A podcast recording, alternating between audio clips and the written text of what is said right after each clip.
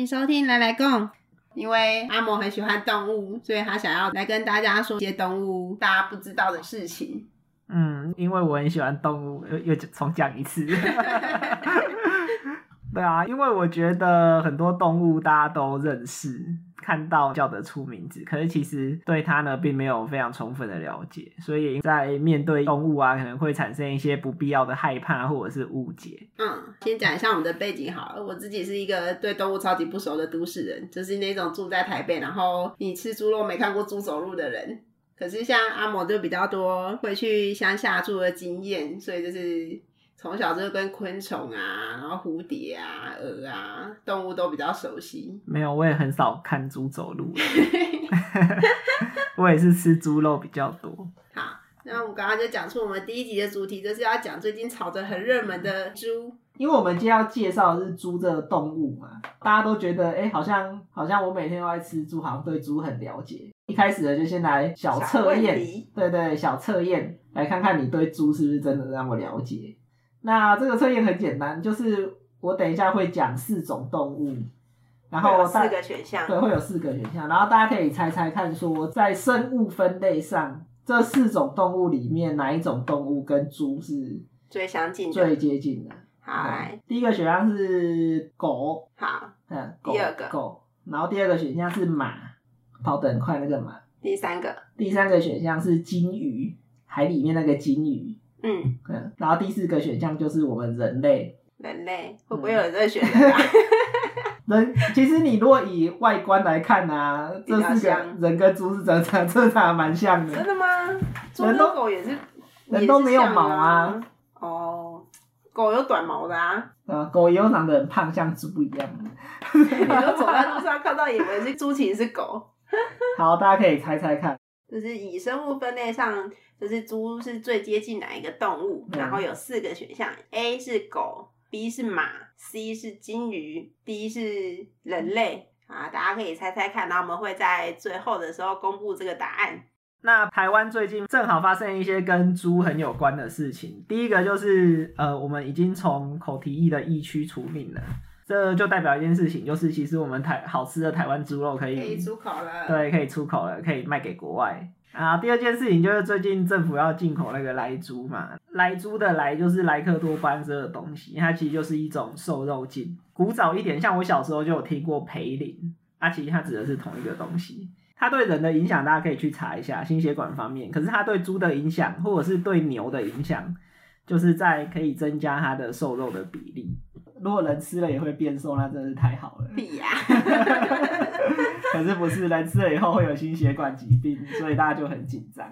那为什么猪跟牛要加这个东西？因为美国大量的使用饲料用的玉米在喂食猪跟牛。那在这样的喂食的情况之下，猪跟牛身上就产生大量的脂肪，跟草饲牛比起来，所以为了让它的猪跟牛卖出去的价格更好，对嘛？如果你有去买肉就知道嘛，一块肉肥肉太肥了，就是你还猪五花都比猪里脊便宜。对啊，你还会叫老板说，哎、我那个肥肉帮我修掉一点点。对哦对，就是其实脂肪、肥肉这个东西，以重量来说，它是一个便宜的东西。所以当养出来的猪太肥，一来口感不好，二来它也卖没价钱，所以大家就会在饲料里面去掺像瘦肉精这样子的东西。不得不说，台湾猪真的是比其他国家的猪肉，也不能说其他的猪国家的猪肉，就是比美猪好吃很多。这个其实跟除了饲料、饲养环境之外，还跟那个什么猪的品种之类的也有一点关系。嗯，其实我其实我自我自己是觉得台湾农产品都还蛮厉害的，就是不管是肉类还是蔬菜还是水果，嗯尤其是水果，就是果真的好吃很多。对，真的真的是又便宜，然后又好吃。说到猪，前几天我才跟那个我公司的同事聊了这件事情，因为他们从小就是住在算是没有开发嘛，反正就是比较农村的环境因。为瞧不起农村，农村就没有开发，你就有开发。反正他们都住在那边，然后他们自己有养猪啦。然后他妈妈就跟他说，就是养猪是七杀，就是猪肉有几乎有七成以上的东西都可以使用，就是从表皮，然后到它的脏啊，一些五微博，就不像鱼肉，可能鱼只能吃它的肚子啊，然后它的肉嗯或鱼皮，可是它基本上内脏其实不太能吃的。我觉得这个跟文化也有关系啦。比方说，在国外很多人就不吃内脏，以美国来说的话，内脏的料理比较会出现在南方，因为以前的南方有黑奴嘛，有钱人家就会吃猪肉，啊，那个黑奴就只能出吃大家不要的猪那一张。那你小时候有看过猪吗？我小时候嘛，活的猪，活的猪哦，我印象中好像就是外婆那边也是算比较乡下吧。小时候去的时候，好像有看到有人在养猪，可是我们小朋友不太会跑去猪舍里面就是看，因为其实还蛮臭的，就是那个 对吧？因为一般一般猪圈的环境都不是很好啦。就哦这就是一些清卫生清洁上，大家因为这样都都一直误会说猪就很脏啊，嗯，对啊，可是他那个环境就是这样子嘛，他就把它弄一个格子，然后猪关在里面啊。如果你把一个人关在里面，他也是那么脏，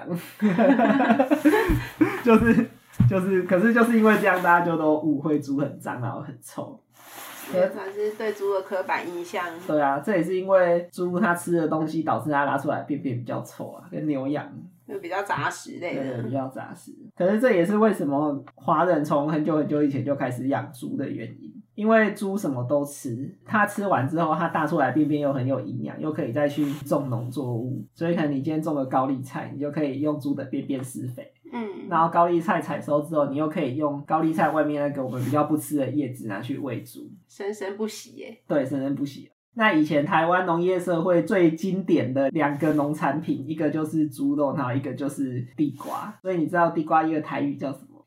抵押财，对，地瓜叶的台语就叫抵押财。那以以前以前农业社会他们有那个大灶，就是大招什么大厨房就是灶，以前没有以前没有瓦斯炉，是用那啊？个灶。你说要添柴火的那对个？对对对对对，天柴火那个灶，烧洗烧水跟煮饭都是用那个那个灶，他们就会用一个大大锅子放在上面，然后里面全部都是那个番薯的叶子。你看我们现在去外面吃一盘要三十块，以前是烫好几斤，然后一大堆，嗯，然后就烫下去，然后一大堆，然后就搅一搅，烫一烫就可以喂猪了。所以他们是喂熟的哦，我以为是吃生的哎。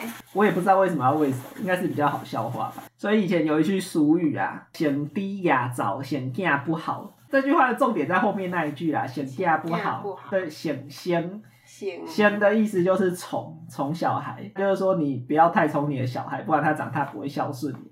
这样。那那个显低雅早对是什么意思？前面那一句“显低雅早”的意思就是说，如果你宠你的猪啊，它就会来把你的灶破坏掉。为什么呢？因为以前猪都要关在猪圈里面，可是如果你你太宠你的猪的话，你就不会关它嘛，它就到处乱跑。嗯，那你在你在那个厨房在煮那个地瓜叶的时候，它就会噗噗噗跑进来，然后把你的把你的那个 灶撞撞倒，然后它就可以吃倒下来的地瓜叶。为什么他干嘛要破坏自己的晚餐？对，所以以前以前，所以台语有一句俗谚，就是从这个时候流传下来，就是在在讲这件事情。我还蛮常听到这句话的。两句都一起听到吗？对啊，就不会只有一句。对对对对，那它重点是后面的。现在人就是越来越少看到真的猪了啊。还是很多人看到吧，只是都是都不是在都市啊。如果在都市会看到猪的话，除了人家养来当宠物的，可能就是那个车子吧。啊，上次我们在高雄的时候有看到，对，就是那种载猪的车子。那个是我第一次看到活的猪，然后要被 载载去屠宰，哎，对啊，载猪的车子啊，就是它基本上是露天的，它不会盖起来。敞篷车。对，猪就被关在那个笼子里面嘛，那个笼子就直接装上去后车厢，通常是一个很大的货卡。所以如果你在路上的时候啊，不管你是骑车还是开车还是走路，最好都离那个远一点，因为它那个猪会大便或者是尿尿，因为惯性定律就会，所以因为车速在开的时候就会往后飘。对对对对对，大家经过的时候就是要小心一点。不过除了那一次之外，我记得很久之前我有一次。一开始刚出社会的时候，还是个小助理，然后加班到很晚，大概就是工作到三四点，然后骑车回家。我回家的路上会经过一个果菜市场，那天就已经很爱苦了。但我骑车骑一骑，就看到前面居然有一台，就是也是卡车，然后它后面就是吊着，就是一头一头就是倒挂的猪，但是那些猪都是已经被开肠破肚，然后那个内脏都清干净了，整只猪然后被剖成一半，然后倒挂。然后我对那个印象真是超级深刻，应该是我第一次看到清晨才刚被屠宰的猪这样。那你看到有很害怕吗？不会啊，我觉得很像是一个奇观，嗯，因为毕竟在都市就是比较少看到这样子的景象。那个一般叫做土体啦。我看过的那种比较杀过的猪啊，是在因为我家旁边有一个义民庙，啊，你说会那个吗？对他们晒猪公，他们中元节就会晒猪公。晒神猪这个文化到现代开始就是有一些争议啦，因为其实你要把猪养的那么肥，基本上那个猪不是太人道的养法，嗯，基本上已经没有办法走路了，它就是躺在那边，然后一直被灌死。通常第一名好像都会看到有那时候都算台斤嘛，就是一千三百台斤或一千五百台斤，算一算就就也大概快要一千公斤。而且它为了要让它看起来大一点啊，它会把它的身体整个都撑起来，然后变成一个很大的圆形。嗯所以它看起来就是像一个鼓或者像大饼的东西，背上面会画一些图案，然后它的猪头会在最底下，所以如果你没有靠近看，然后看到那颗头，你就只会看到那个猪整个背这样拱起来，然后就是一个很大很大的一个圆形。大概就是猪被逼迫要做拱背式的一个感受。那为什么要晒猪拱啊？为什么不是晒牛拱、晒牛晒牛公哦，晒鸡公啊？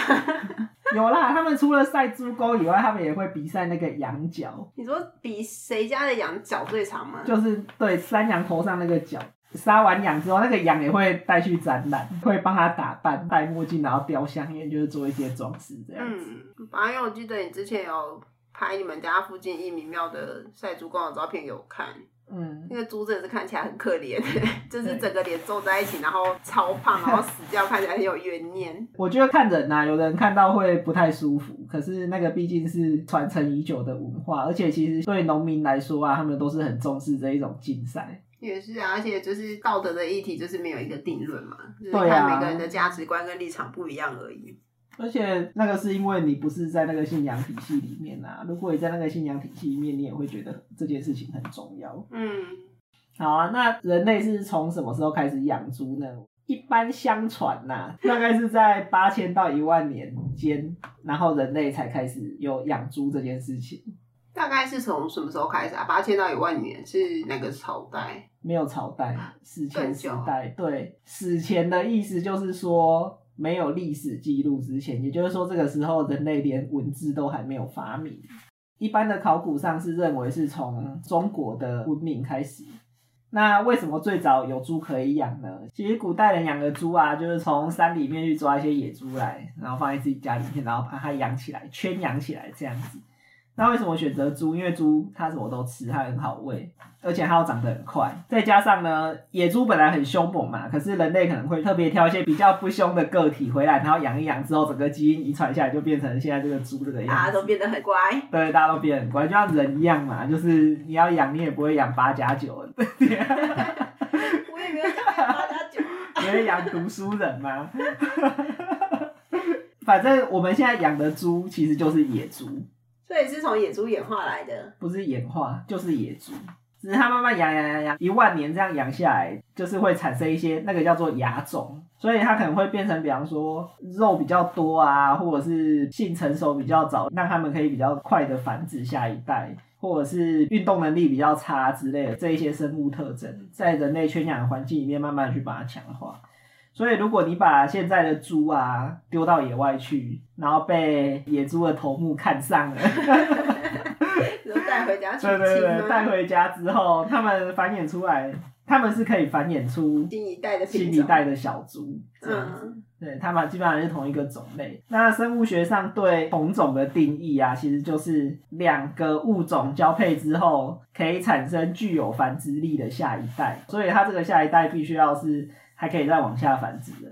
像那个骡子啊，马字旁，然后一个很累的累，嗯，那个骡子是一种驼兽，那个是马跟驴子交配生下来的，叫做骡子。它没有繁殖力，就是骡子不会生小骡子，所以在生物分类上，我们就不会说马跟驴是同种，因为它们交配之后虽然可以生下后代，可是那它的后代是没有繁殖力，所以它们其实没有办法延续它的族群。哦，嗯，那它们就不是同种。但是猪跟野猪就不是。我们现在所有的家猪，你拿去跟野猪配种，它生出来的小猪都是可以具有繁殖力的后代。所以在我们这个猪的圈子里面，有一种说法叫做家猪的野生化，就是如果你养个猪啊跑到野外去了。然后它就会跟外面的野猪就生小猪，然后生出来的其他的猪，那个就叫做一般叫做野生猪，所以你就会发现它的长相是跟野猪长得比较像的，那他们又可以继续的繁殖，这样。你刚刚说那个猪的性成熟就是比较早，对，是指说他们可以就是更早具有繁殖能力吗？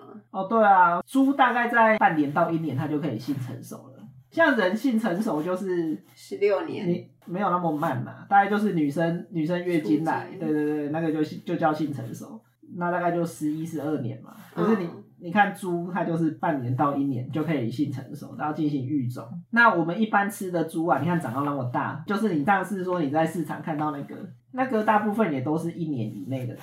看起来很大只哎、对它，你看它一年就可以长那么大。那其实这个就是，其实野猪没有长那么快啊。这个就是人类这一万年来不断的把猪作为一个家畜饲养，让它长成我们想要的样子。那我们一般吃的猪都是几岁的猪就会被杀掉啦。零点五岁到一岁，可是以猪界来说，他们那个时候应该算成年了吧？对，就是青少年，听那一听点 A 就被我们吃掉了。对他正要迎接他的那个光明灿烂的未来的时候，就被我们吃掉了。突然觉得有点可怜。对啊，不过没有办法，因为其实，在农业它已经变成一种有点类似制造业了，所以大家其实都在追求那个速度。像以鸡的话，那个鸡蛋生出来小鸡小小一只而已嘛，黄毛的那一种，嗯，长到我们可以吃的那个鸡啊，三十五天，一个月它就它就可以长那么大了。好猛哦、对啊，你种一棵树一个月都都还没有长那么高。可能都还长不出芽。对啊，所以所以这个就是人类长期育种下来的一个结果。那台湾养猪的地方，大部分都是偏在哪里啊？西部啊，就是云嘉平原那边。对啊，其实有时候你从那个云岭啊，云岭云岭有快乐猪啊，你要讲快乐猪的故事吗？快乐猪的快乐猪为什么要快乐猪？就是猪都活得很快乐。你来讲好了，我讲好吧。我们有一次去嘉义玩的时候，吃了一间烧肉，然后吃一吃之后，是那个服务人员说那个是快乐猪吗？还是你讲的？服务人员说的啊，那个服务人员就就说，哎、为您送上的这个是云林的快乐猪，嗯，然后我就跟你说，哎、你知道吗？那个快乐猪啊，就是为什么很快乐？就是因为他养的时候每天都听音乐，所以很快乐。他就一个不相信，然后不相信到那个官职的服务人员，就还跑过来帮他解释说，没有，他们真的是这样子长大的。好，这就是我第一次认识云林快乐猪的由来。好爽哦！每天听音乐，刚好订 Spotify。那东部没有吗？还是东部就是都是猎山猪，什么山猪肉啊、烤乳猪？其实那个山猪也是养的啊，它只是说它它叫做山猪，可是基本上它要拿出来卖，还是要经过一个合法屠宰的过程。其实到处都有养猪啦，我之前是看说台湾原生种的那个猪啊，其实是那种小小的黑猪，所以我在市场看到的黑毛猪，对啊，就是你看很多人会强调说黑毛猪，可是其实黑猪跟白猪到底哪一个比较好？就是你给它宰狼价，就是你看你口味怎么样，它不一定就真的比较好吃，可能就吃不惯。不过为什么大家会强调这个，就是因为我们以前台湾人在养的猪其实就是黑猪，那现在的那一些大白猪，我记得是像国外像约克猪那一些品种进来的，可 他们不会互相那个吧？嗯就是配种。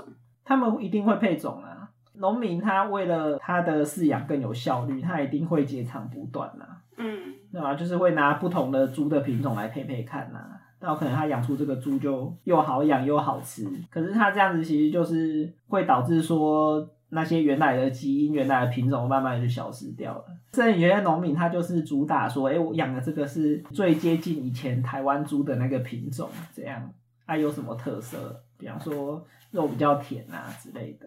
所以只有黑猪是台湾在地生产的猪，对，但是白猪是都是进口来配种的。对，台湾本来就有猪嘛。我刚刚不是讲说那个古代人养猪是从野是抓野猪来养嘛？台湾本来就有野猪啊，台湾有山猪啊。你去那个木栅动物园看到那个台湾山猪在梅花鹿旁边 那一只，很大只很肥嘛。啊，那个其实就是台湾最早的猪，以前台湾原住民就有养的，大概在、嗯也是大概六千八千年前就有养猪的这个记录。那个时候的猪就长那样，就黑黑的嘛。你刚不看到一只白色的？白色的，有啦，那个尾巴短短会翘翘魔。法公主，那只白色的猪。像台湾看到的白猪有一种品种叫做约克猪，或叫做约克夏。为什么叫约克夏？就是因为它是从英国的约克夏那边传过来的。哦，所以不是从美国进来的哦、英国，它是英国的品种。大概它在大概是自食血的时候传进来，大概是一九零零年的时候，嗯然后传进来之后就变成，因为它本来就是为了被饲养传进来的，所以它并没有什么驯驯化的问题，所以在台湾就变成一种主流的猪的品种这样。呃，那其实后来大家也会用这种国外的品种，因为刚刚讲过了嘛，这些猪不管它黑的、白的、长怎样，它其实都是同种的，所以你只要交配繁殖之后，就可以产生具有繁殖力的后代。那我们的农民就是利用这一个特性，再生出更多对他们饲养有利，然后适合商业化的这一些肉用的猪只。所以，我们其实现在市面上看到的，就是市场上挂黑猪肉，其实并不是真正的纯正的黑猪肉嘛，多少还是有掺杂到一些白猪的基因。嗯，应该应该是这样讲啊，就是基本上你只要是毛是黑的，你都可以叫它是黑毛猪啊。所以当你在市场听到人家说黑毛猪、黑毛猪的时候，它其实并你并不能把它视为是一个品质保证的。黑毛猪这件事情，它就只是表示这个猪毛是黑的。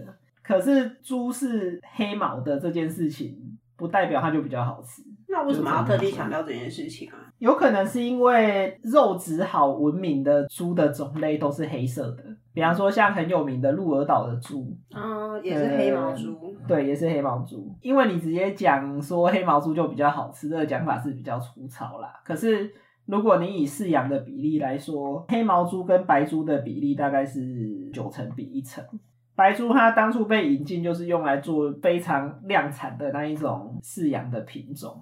黑猪的话，它可能它养的时间需要大概再长一点点，然后饲养环境什么会，就是可能养的方法比较精致，导致它东西比较好吃，肉质比较好吃之类的，也有可能。可是光是以黑白毛去做区分呐、这件事情并并不是那么的严谨。那这样子直接从国外进口的白猪也会也可能，就是体内含有莱克多巴胺吗？不管是什么猪，只要是那个地方进口的，都可能会含有莱克多巴胺。是哦，对，因为它吃的只要是玉米饲料啊，为了让它肥肉变少，它就是必须要会加瘦肉精。对政府来说啦，反正它就是预定一个人体吃了之后无害的标准，不会产生一些中毒的症状之类的。几点几毫克对对对以下对对之类的。如果你信任，如果你信任我们的卫福部的话，其实这些外来的呃来猪什么，其实都是可以放心的吃啊，对吧？前提是你信任它的标准嘛，对吧？所以现在大家在抗议的，一来是说，其实大家可能对这个标准并没有那么信任嘛，因为以前我们都是零检出，嗯，那最近在吵这件事情嘛，就是那个来猪的标示问题啊。这个猪在饲养的时候有吃莱克多巴胺，那它进口的时候，经过我们政府的把关检出它的浓度是低于我们标准的时候，被放到市面上，需不需要去标注说它有没有莱克多巴胺？比方说它有或没有这样子，苏贞他会被骂嘛？对吧？那可是其实这件事情呢、你从卫福部的角度来看就是这样子。我已经定了一个标准了，所以在我的规范底下，这些东西都是可以提供给我们的国人使用的。嗯，那我就没有必要再针对这个东西去做任何标示，说它有没有这个莱克多巴胺这个东西，因为它并不是食品添加物，对啊，它今天不是猪卖给你的时候，猪那个猪去泡莱克多巴胺，还是泡还是加粉莱克多巴胺粉加加在里面没有，它只是这个猪吃这个吃这个饲料，包括你去外面买猪肉买牛肉嘛，它政府没有规定说要写这个牛是吃什么的嘛。你你现在在外面看到说会强调草饲牛，那个是厂商自己标的，对，所以政府他会认为说这件事情它会有市场机制去解决。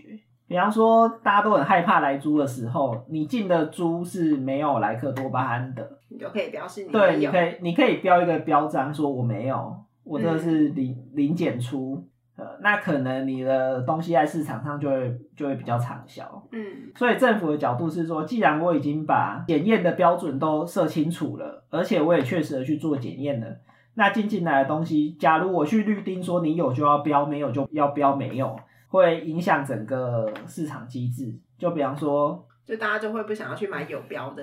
对，没错，因为他被迫要标有嘛，嗯啊，可是其实这件事情并不是我们现行的食品法规规范的嘛，因为就像我刚刚讲，它不是添加在里面的东西，就它是卡在一个很模糊的地带就对了。它没有模糊啊。去标示这件事情本身不符合以前的标示习惯呢。你去超商买一盒鸡肉鸡腿好了，你你看后面，它假如有写成分还是什么？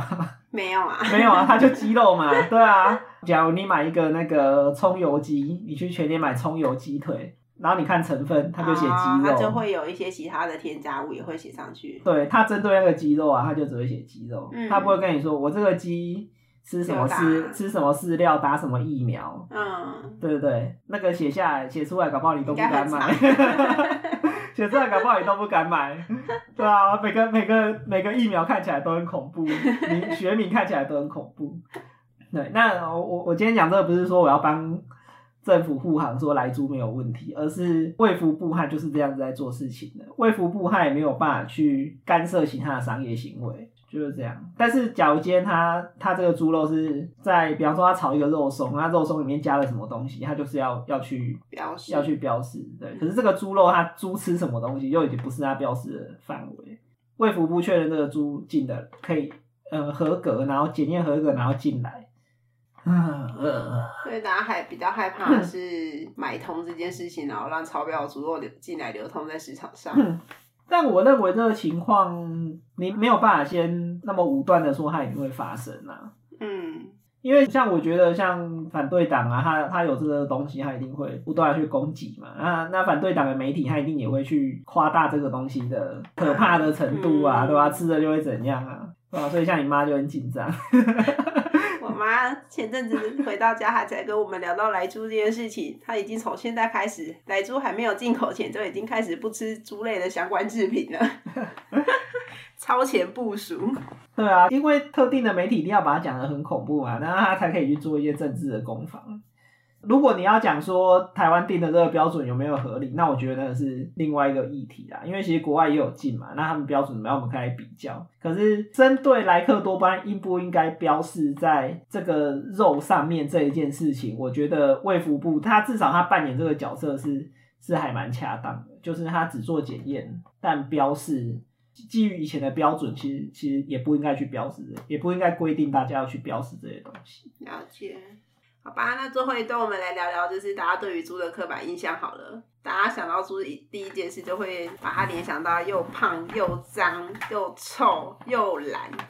但其实对猪来讲，它的生物习性真的是这样吗？嗯，先讲又臭又脏，好臭是因为它是杂食性的关系，所以它的粪便跟居住环境比较差，所以一定会散发臭味，这个就是难免嘛。猪一定会很臭啊。那关于脏这件事情呢？脏有两个啦，第一个是说我们养的猪一定是很脏的嘛，因为它吃喝拉撒都在那个地方。它没有厕所，它没有那个卫浴分开。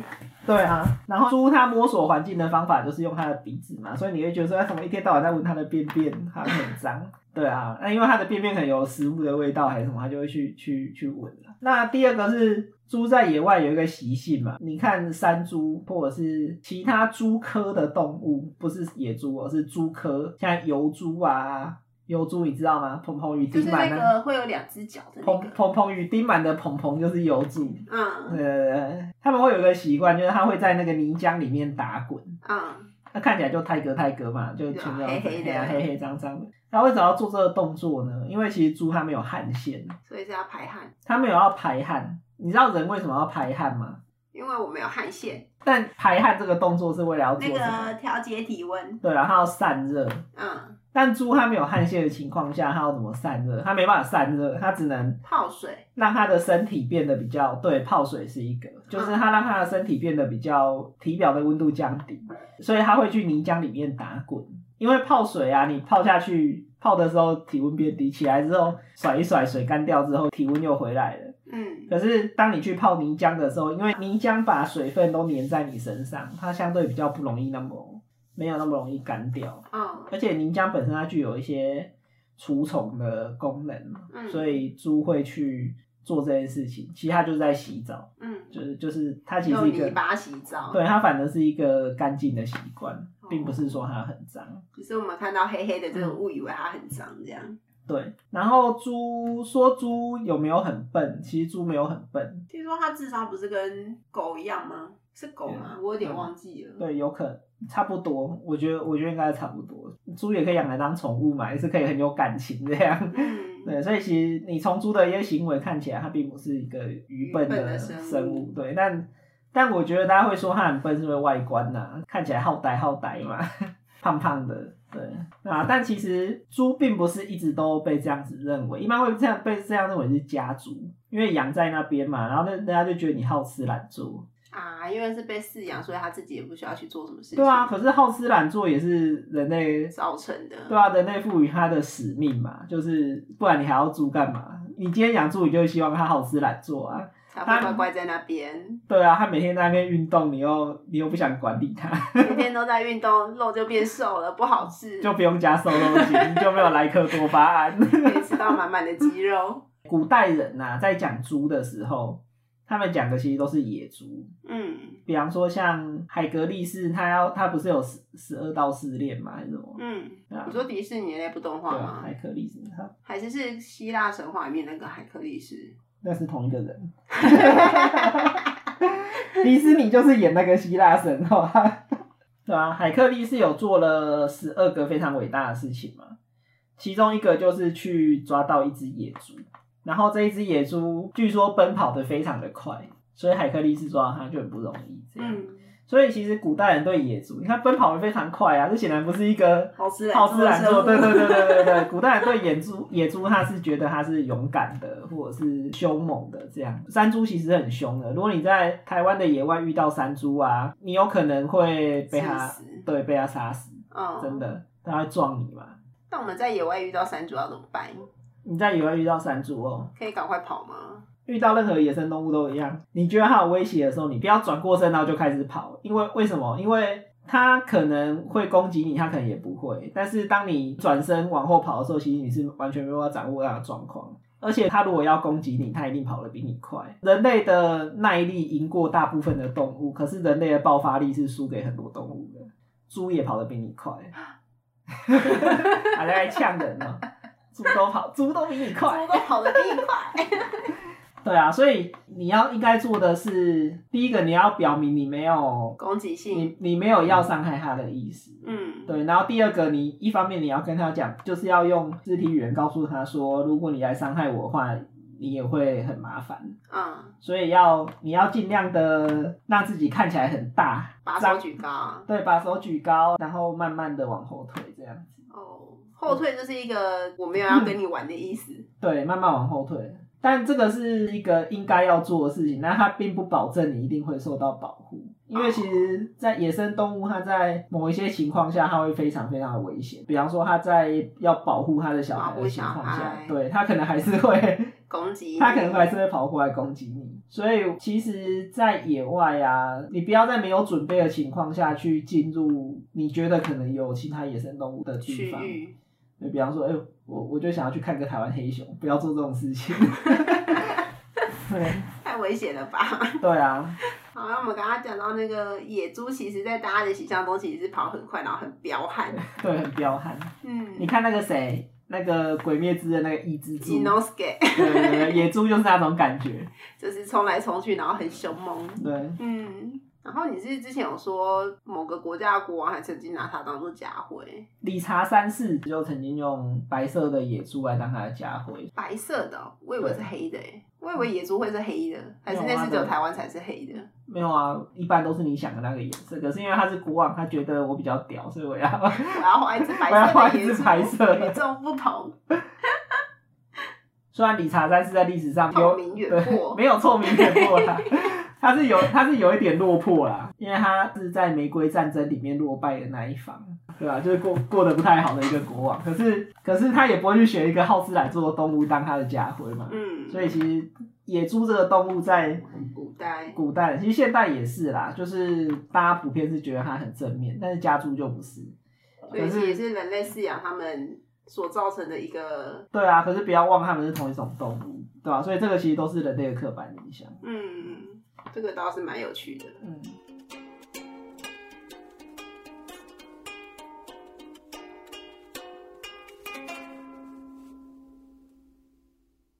我们一开始有问一个题目嘛，不知道大家有没有还记不记得？对，还记不记得这个题目？就是刚刚那四种动物，哪一种动物的生物分类是最接近？最接近猪。对，嗯，然后四个分别是狗、马、金鱼、人。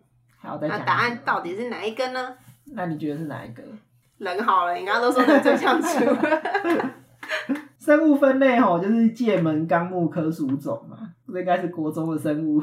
如果有认真上生物课的话，认真上生物课的话，那我们从界开始啊。这四个都是动物，所以它们都是属于动物界。然后门，这四个动物也都一样，它们都是属于脊索动物门。有脊椎的。对，如果你要分辨一个动物是脊索动物门的话，它就是有脊椎。有脊椎包括什么鱼？鱼呀，鱼它那个的龙骨嘛，嗯，它那个也是脊椎。然后蛇啊，青蛙啊，什么东西不是脊索动物门？软体。对，章鱼。嗯。然后昆虫，它就没有脊椎。界门纲。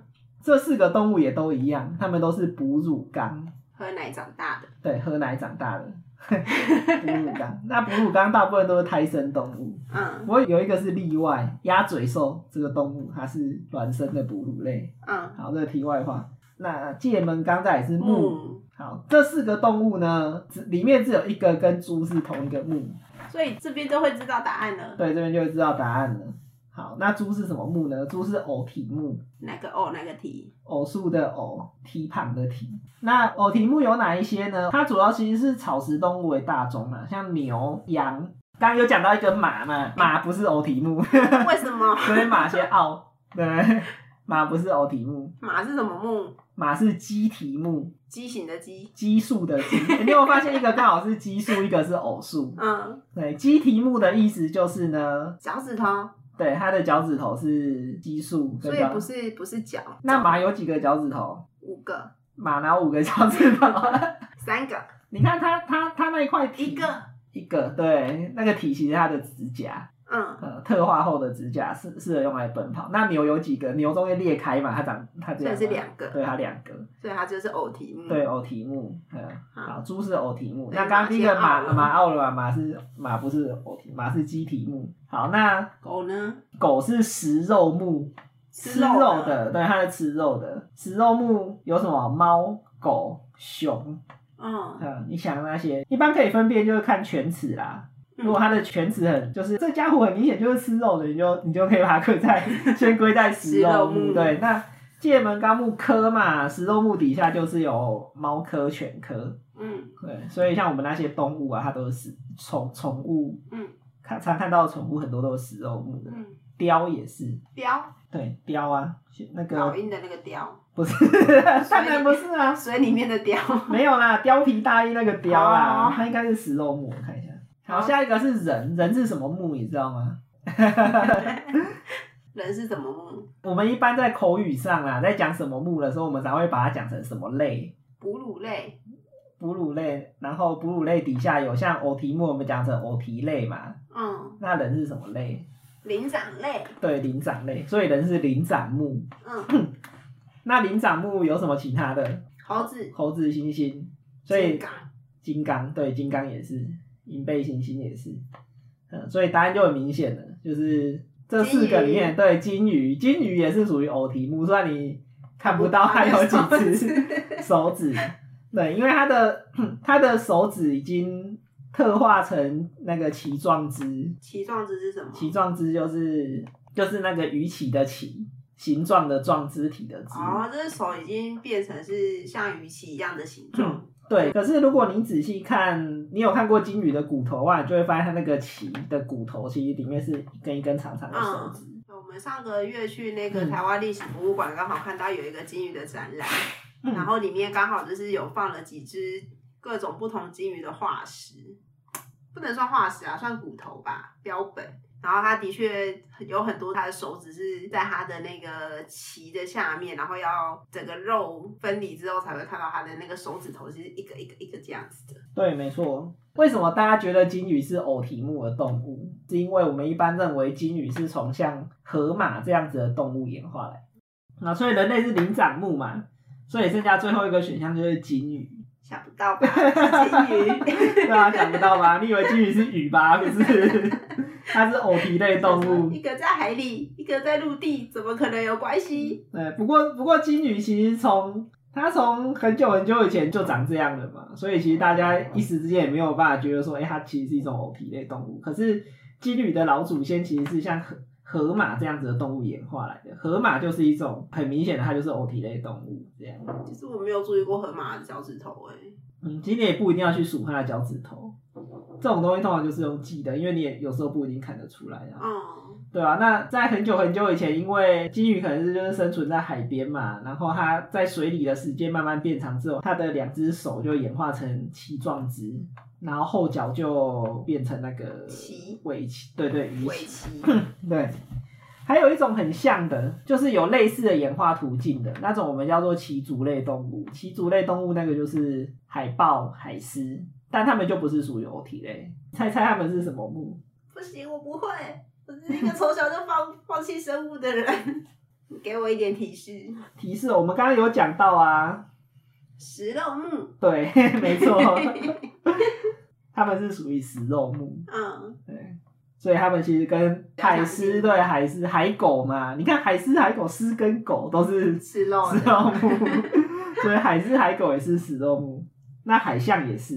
嗯，不过虽然我们讲说就是鸡蹄目跟偶蹄目是用那个脚趾头，脚趾头的那个数量来看，但其实并不是所有的动物都可以这样子分辨，所以这只是一个就是很粗浅的分辨的方法，但不代表就一定是。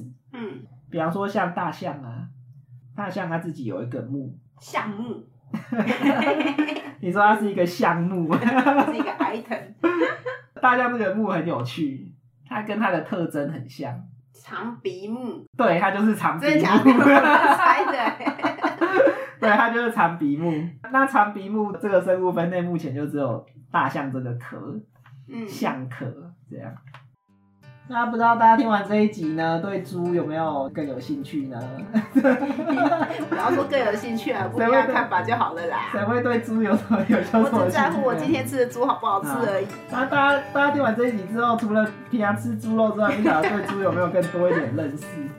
好，那今天关于猪的猪的介绍就到这边。嗯，谢谢大好家。，谢谢大家，记得帮我们按小铃铛。没有小铃铛 没有小吗？铃铛，没有订阅也不能抖内。好，那个，如果有什么关于猪的一些知识的话，或许可以留言询问。因为我个人对动物也是有兴趣而已，不是专业的，就是猪农，我不是专业，我不是我不是专业的动物相关的工作者，所以如果 podcast 里面有什么讲错的地方，欢迎指教。对，欢迎可以大家留言纠正，我们会在下一集的内容里面去做更正。嗯，好，那就先这样喽。就用猪的方式跟大家说再见。